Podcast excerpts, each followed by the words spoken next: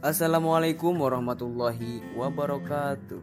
Sahabat podcast, jumpa lagi bersama saya Rofi Ulmansur Amin Rais di podcast Rofi Podcast terlaris, podcast terkeren, dan podcast terhit. Sebelumnya saya sapa dulu nih teman-teman podcast Dan saya doakan semoga teman-teman podcast diberikan ketabahan dan kekuatan untuk menjalankan aktivitas saat situasi dan kondisi wabah corona ini yang belum usai. Dan di podcast perdana ini setelah usai libur yang disebabkan oleh wabah corona, saya akan membahas tokoh komunikasi Indonesia. Tentu penasaran ini siapa ya yang akan saya bahas? Hmm, baiklah, sini saya akan membahas dua tokoh komunikasi, yaitu yang pertama Ibu Astrid E. Susanto dan yang kedua Bapak Muhammad Alwi Dahlan. Uh, barangkali teman podcast sudah agak sabar untuk mendengarkan riwayat uh, biografi dari dua tokoh tersebut. Langsung saja saya akan membahasnya satu persatu. Yang dimulai dari Ibu Astrid E. Susanto. Langsung saja ya, yang pertama yaitu Ibu Astrid R. Susanto. Ibu Astrid adalah putri bangsa kelahiran Makassar. Lahir pada tanggal 4 Januari tahun 1936, anak kedua dari lima bersaudara. Putri Prof. E. Sunaro, SH. Mantan Menteri Luar Negeri Republik Indonesia. Putri bangsa bernama lengkap Profesor Dr. Maria Antonia Astrid Sunarti Sunanto Astrid menyelesaikan pendidikan sekolah dasarnya di SD Ungaran. Wakil Presiden Republik Indonesia pada tahun 1972 sampai 1978 di Yogyakarta pada tahun 1948. Lalu beliau juga sekolah di SMP Santa Ursula di Jakarta pada tahun 1953 dan SMA-nya di Santa Ursula juga di Jakarta dan lulus pada tahun 1956. Lalu dia memperoleh gelar sarjana publistik DRA dari Universitas Münster, Jerman Barat pada tahun 1960. Kemudian memperoleh gelar Dr. PhD dari Universitas Freie, Jerman Barat pada tahun 1964 dengan disertasi kekuatan-kekuatan politik di belakangnya terbentuknya Dewan Pers di Inggris. Astrid yang senang membaca, merajut, menyulam, dan tusuk silang ini memulai karirnya sebagai dosen di Fakultas Publistik Universitas Pajajaran Bandung sampai dia menjabat dekan pada tahun 1971 sampai 1975. Kemudian dia menjadi dosen di ilmu komunikasi dan asisten wakil presiden urusan kesejahteraan rakyat pada tahun 1976 sampai 1983. Sosiologi Pembangunan Universitas Indonesia pada tahun 1976 sampai 2006. Sempat menjabat Kepala Biro Penerangan Ilmu Pengetahuannya dan Kebudayaannya Bappenas pada tahun 1974 sampai 1983 dan Asisten Menteri Negara Perencanaan Pembangunan Negara pada tahun 1983 sampai 1988.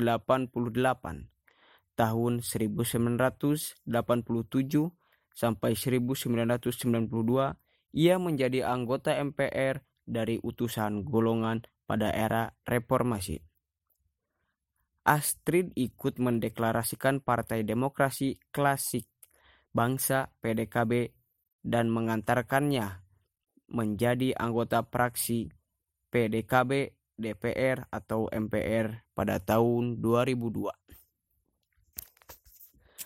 Kemudian karena dia berseberangan dengan para kerabatnya di PDKB, Astrid kemudian masuk praksi Kesatuan Bangsa Kebangsaan Indonesia pada tahun 1000 eh mohon maaf saya salah.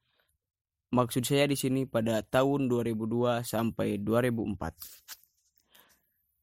Sampai akhir hayatnya, ia aktif sebagai dosen program pasca sarjana di UI Jakarta, Universitas Sahid Jakarta, dan Universitas Hasanuddin Makassar, serta guru besar sosiologi komunikasi di Universitas Indonesia.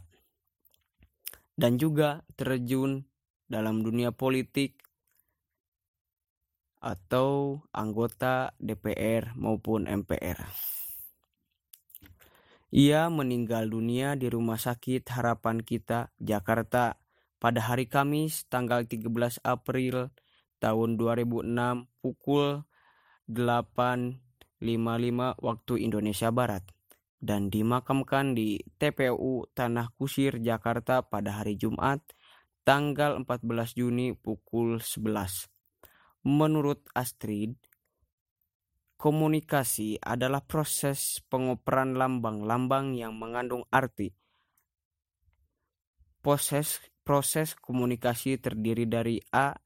Komunikasi langsung. Komunikasi langsung adalah komunikasi yang dilakukan secara face to face ataupun tatap muka. Selain itu juga, komunikasi langsung dapat dilakukan dengan cara melakukannya melalui telepon. Jadi, dapat dikatakan bahwa komunikasi langsung merupakan salah satu cara berinteraksi antara seorang dengan orang lainnya secara langsung. Terus, yang kedua, ada komunikasi tidak langsung. Jadi, komunikasi tidak langsung yaitu komunikasi melalui perantara ataupun eh, komunikasi yang biasanya pengiriman pesan menyampaikan pesannya melalui surat ataupun fax.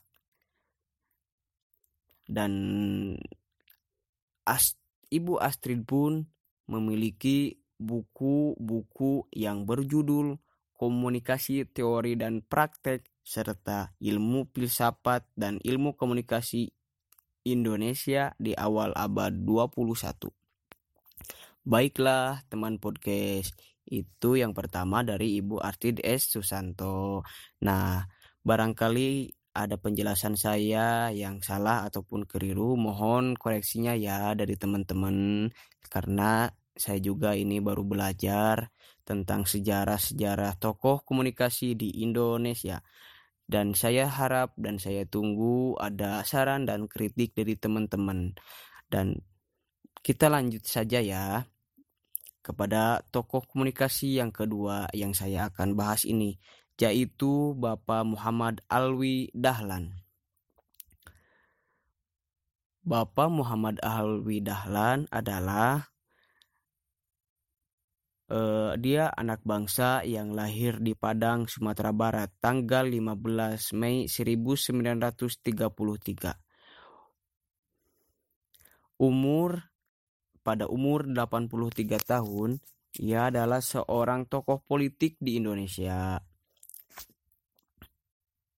Sebelum diangkat sebagai Menteri Penerangan dalam kabinet terakhir yang dipimpin oleh Presiden Soeharto pada bulan Maret tanggal 21 1998.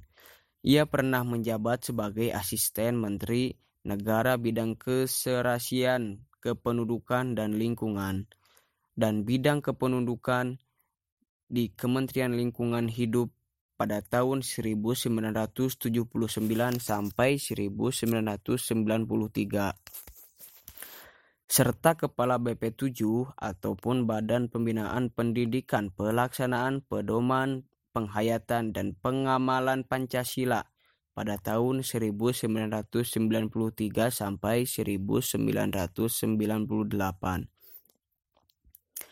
Pada tanggal 5 Juli tahun 1997, ia dikukuhkan sebagai guru besar dalam bidang ilmu komunikasi di Fakultas Ilmu Sosial dan Ilmu Politik Universitas Indonesia. Bapak Alwi Dahlan adalah putra Dahlan Syarif Datuk Jungjung, seorang bupati pada kantor gubernur Sumatera Tengah. Ia menyelesaikan pendidikan dasarnya di Padang, lalu melanjutkannya ke Bukit Tinggi. Setelah menyelesaikan sekolah menengah atasnya, ia masuk ke Fakultas Ekonomi di Universitas Jakarta.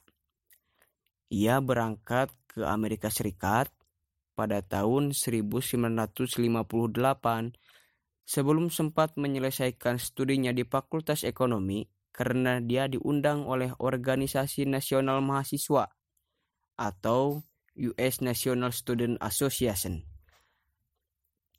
Dalam posisinya sebagai aktivis Ikatan Pres Mahasiswa Indonesia atau IPMI pada tahun 1961 ia menyelesaikan studinya S1 di Amerika di Universitas Washington DC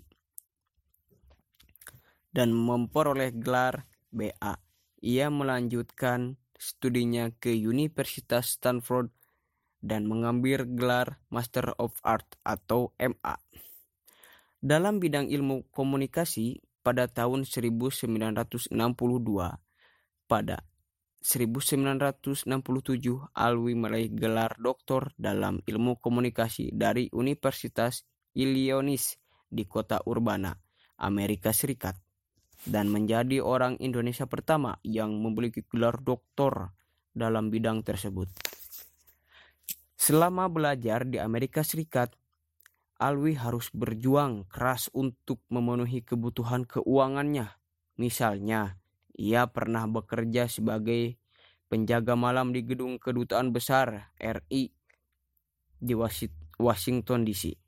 Dan Bapak Ahli Dahlan yang masih merupakan kemen kemenakan dari Ur Usmar Ismail, tokoh perfilman Indonesia, memiliki kegemaran menulis dan mengarang. Pada usia 16 tahun, ia sudah aktif mengarang antara lain cerita pendek di Minggu Nasional, Mimbar Indonesia, dan majalah kisah terbitan Jakarta. Ketika duduk di bangku SMP, Alwi menerbitkan koran sekolahnya dan Alwi pun menjadi koresponden untuk majalah siasat dan mengisi rubi kebudayaan gelanggang di majalah tersebut. Di bangku SMA, ia menulis rangkaian reportase perjalanan kaki menjelajahi pedalaman alas, Gayo, dan Aceh untuk siasat. Ia pun aktif menulis dalam Jenit, sebuah majalah kebudayaan yang diterbitkan oleh Mimbar Indonesia. Di Universitas Indonesia, Alwi mengembangkan kegiatan penulisnya dalam penerbitan kampus ia menjadi pemimpin redaksi majalah Forum dan Mahasiswa. Pada tahun 1958, bersama teman-temannya Emil Salim, Teku Jacob, Kusnadi, Harjo Sumantri, dan Nugroho Noto Susanto, ia mendirikan Ikatan Pres Mahasiswa Indonesia.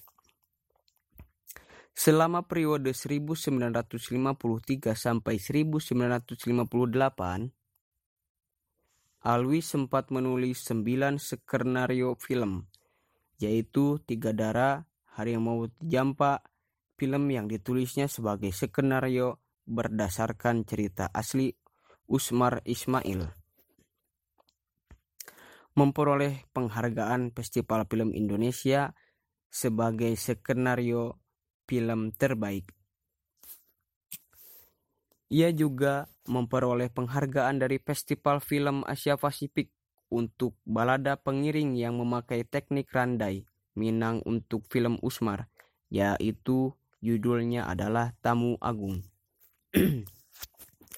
film Jenderal Kancil yang dikerjakan oleh Usmar Ismail dan bintang oleh Ahmad Akbar dibuat berdasarkan buku cerita anak-anak karangan Alwi Dahlan yang berjudul Pistol Simancil terbitan Balai Pustaka.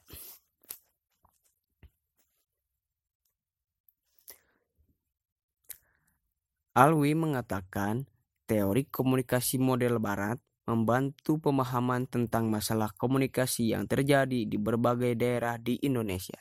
Namun, ia mengingatkan teori barat juga penting sebagai dasar ilmu komunikasi. Bukan yang utama, dan komunikasi khas Indonesia agar kemajuannya ilmu komunikasi terus berkembang. Sesuai dengan kebudayaan dan keanekaragaman etnik di Indonesia, ia mencontohkan tidak ada yang bisa menjelaskan dalam teori komunikasi tentang adanya tawuran dan kekerasan yang terjadi di Indonesia. Padahal itulah komunikasi. Baiklah sahabat podcast, mungkin hanya itu perbincangan kali ini tentang riwayat singkat dari tokoh komunikasi yang ada di Indonesia. Dan saya ucapkan terima kasih kepada teman podcast yang telah mendengarkan podcast di Rope di Ropi podcast kali ini podcast terpilar podcast terkeren dan podcast terhit dan mohon maaf jika ada kesalahan maupun kekurangan dari penyampaian sejarah tentang tokoh komunikasi di Indonesia ini. Dan saya ucapkan terima kasih juga kepada seluruh pekerja yang ada di sini.